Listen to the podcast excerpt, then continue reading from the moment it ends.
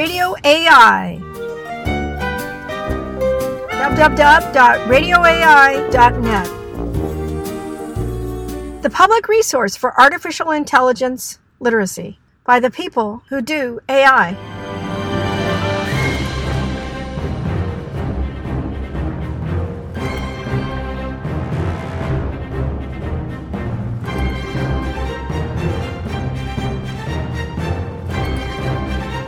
The podcast is in two parts. This is part one. I'm Cindy Mason. I've worked on AI and robots at NASA, at UC Berkeley, and at Stanford University. In this podcast, I'll be your host, and I'll be talking about giving robots compassionate intelligence. Compassionate intelligence in a robot means it has a stake not just in itself, in its decision-making and problem-solving and learning and analyzing, but it also has a stake in you. You've got a friend in me. You've got a friend in me. Before we jump in, I would like to give you a couple of special tips on listening for this podcast. Because the material in this podcast is a little bit dense, I thought we'd try an experiment with some sound effects, and I guess you could call them ear cons, some acoustic cues that lets you know we're about to start a new section or it's a new concept. So for example, if you hear this sound, or you hear this sound, or this, that means there's a new concept, or we've started a new section. If you hear this sound,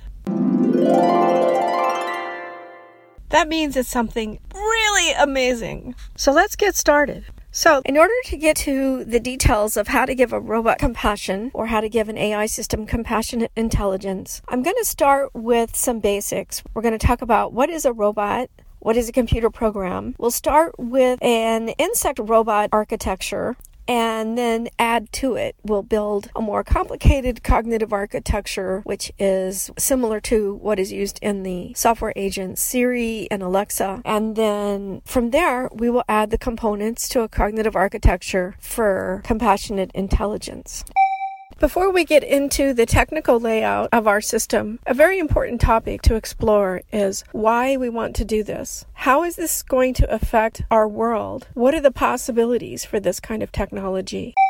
Okay, so why do we want to create compassionate intelligence? Why do we want to engineer kindness? Well, one reason would be because the things around us do rub off on us and they change us. So right now, we haven't designed this into our systems at all. Certainly, you could argue there are some situations we don't need it. Fair enough. We're spending more and more time with computers. We're spending more time with laptops, phones, games, and robots. Robots are coming around the bend pretty quickly. We even have robots in the cloud and software agents in the cloud.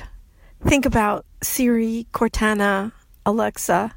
You might say we are surrounded by our gadgets. The trouble is that there's some very smart scientists who study human-machine interactions, and they have concluded that the way we interact with our machines rubs off on us. So, in other words, the more time that you and I spend with our machines, the more we begin to treat one another in the same way we treat our machines. So, well, the trouble with that is many people are frustrated. They report that they have shouted at, thrown, or hit their gadgets. That means that there's a lot of frustrated people walking around and that it's contagious. Yikes.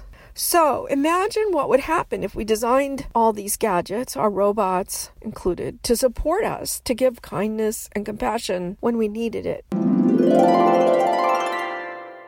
If you look at some of the new discoveries in human sciences across many different disciplines, it could be argued that it's essential and imperative even. And we're going to do that right now. When you learn what they are, you will see that this is huge. This is really huge. Okay, here we go. Motherly affect has been shown to have a positive impact on the creation of neural stem cells, which govern our short-term memory, and also the expression of our genes that regulate the stress response. We have lower cardiovascular reactivity when we have consistent warm partner contact. It's also been shown that a lack of compassion or aggression has a negative impact on glucose metabolism. And since more people now around the world have cell phones than any other device, more than televisions, that means we have the possibility to lift up at a global level the health and well-being of people, no matter what their social level of income. The project that I'm going to talk about today shows that programming a computer to have compassionate intelligence is possible. And just like with any other piece of software, once we create an AI software program with compassionate intelligence, it can be copied and it can be spread.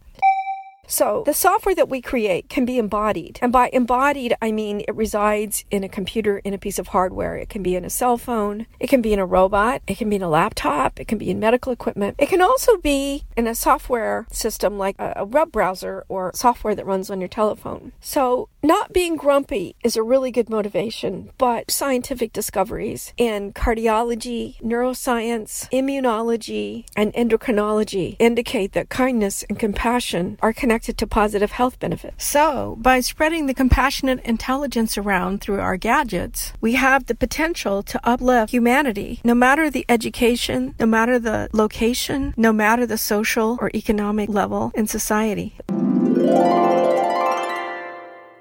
All right, back to basics.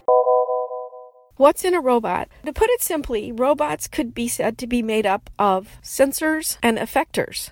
Examples of sensors are things like bump sensors, a camera, temperature sensors, and so on. The sensors give the robot awareness of its physical environment, much like our five senses do for us. Effectors are the way a robot acts or has an effect in the world. It's an action, it's a movement, it's a light that gets turned on. Its action or its effect is a response to the sensor input with any other information that it has. Sometimes, like in an insect robot, the behavior that it affects, it reacts directly to the sensors. It has no other information. In more sophisticated robots, there is memory, there's knowledge, there's learning, there's evaluating, there's cloud access. Sometimes there's interaction with other robots to collaborate or other devices. There can even be users involved. Examples of effectors include an arm, a voice, or a body. Sometimes robot bodies have locomotion, so they can roll, turn, walk, etc.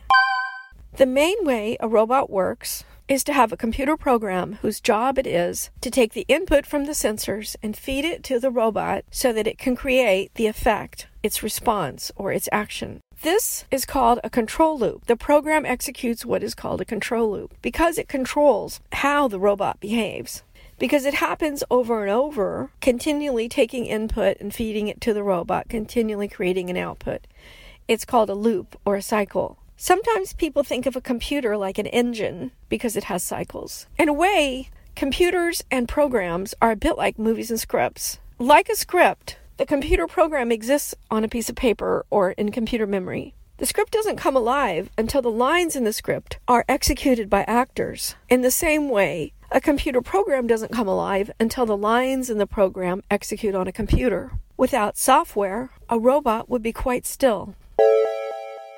In thinking about what programming components we need to build a robot with compassionate intelligence, we're going to start by looking at the cognitive architecture of a simple robot, such as one of the earliest robots that has basic insect behavior. So before we do that, let's stop for a second and talk about what is a cognitive architecture. A cognitive architecture is a bit like an architectural drawing for a house, except instead of illustrating rooms and doors and things like that, it illustrates AI programming elements and input, output, etc. Most importantly, the cognitive architecture shows the process or flow of execution among these elements, and it's often depicted with arrows. You can see diagrams with boxes and arrows. They're fairly simple. So go ahead if you want at this point and Google Sense-Act architecture or Sense-React architecture just to get an idea of the layout in a cognitive architectural drawing. In the early days of robotics, Rod Brooks created small insect-like robots that could do very simple things. All they did was react to the input. So if you saw the cognitive architecture, it has two boxes. One is a sensory box and one is an action box. And there's an arrow from the outside world coming into the senses and an arrow coming out of the action into the outside world. So the loop is step 1, sense, step 2, act, step 3, repeat. So each time the loop executes, the new sensor input will overwrite the sensor input from before. The next action is based solely on what it just sensed and dependent of the previous sensory input. It can't recall what happened in the previous loops, nor can it plan for the next action. There's no ability to archive, reason, plan, learn, or anything else. It certainly doesn't know what a user is. It cannot name or discriminate objects or people. To make an action, these kinds of robots simply react to their senses. How to build your way out of these shortcomings, as well as building all the way up to a cognitive architecture for compassionate intelligence, will be covered in podcast 2. I hope you will join us there. You've been listening to part 1 of Giving Robots Compassionate Intelligence. This has been Cindy Mason for Radio AI. Thank you.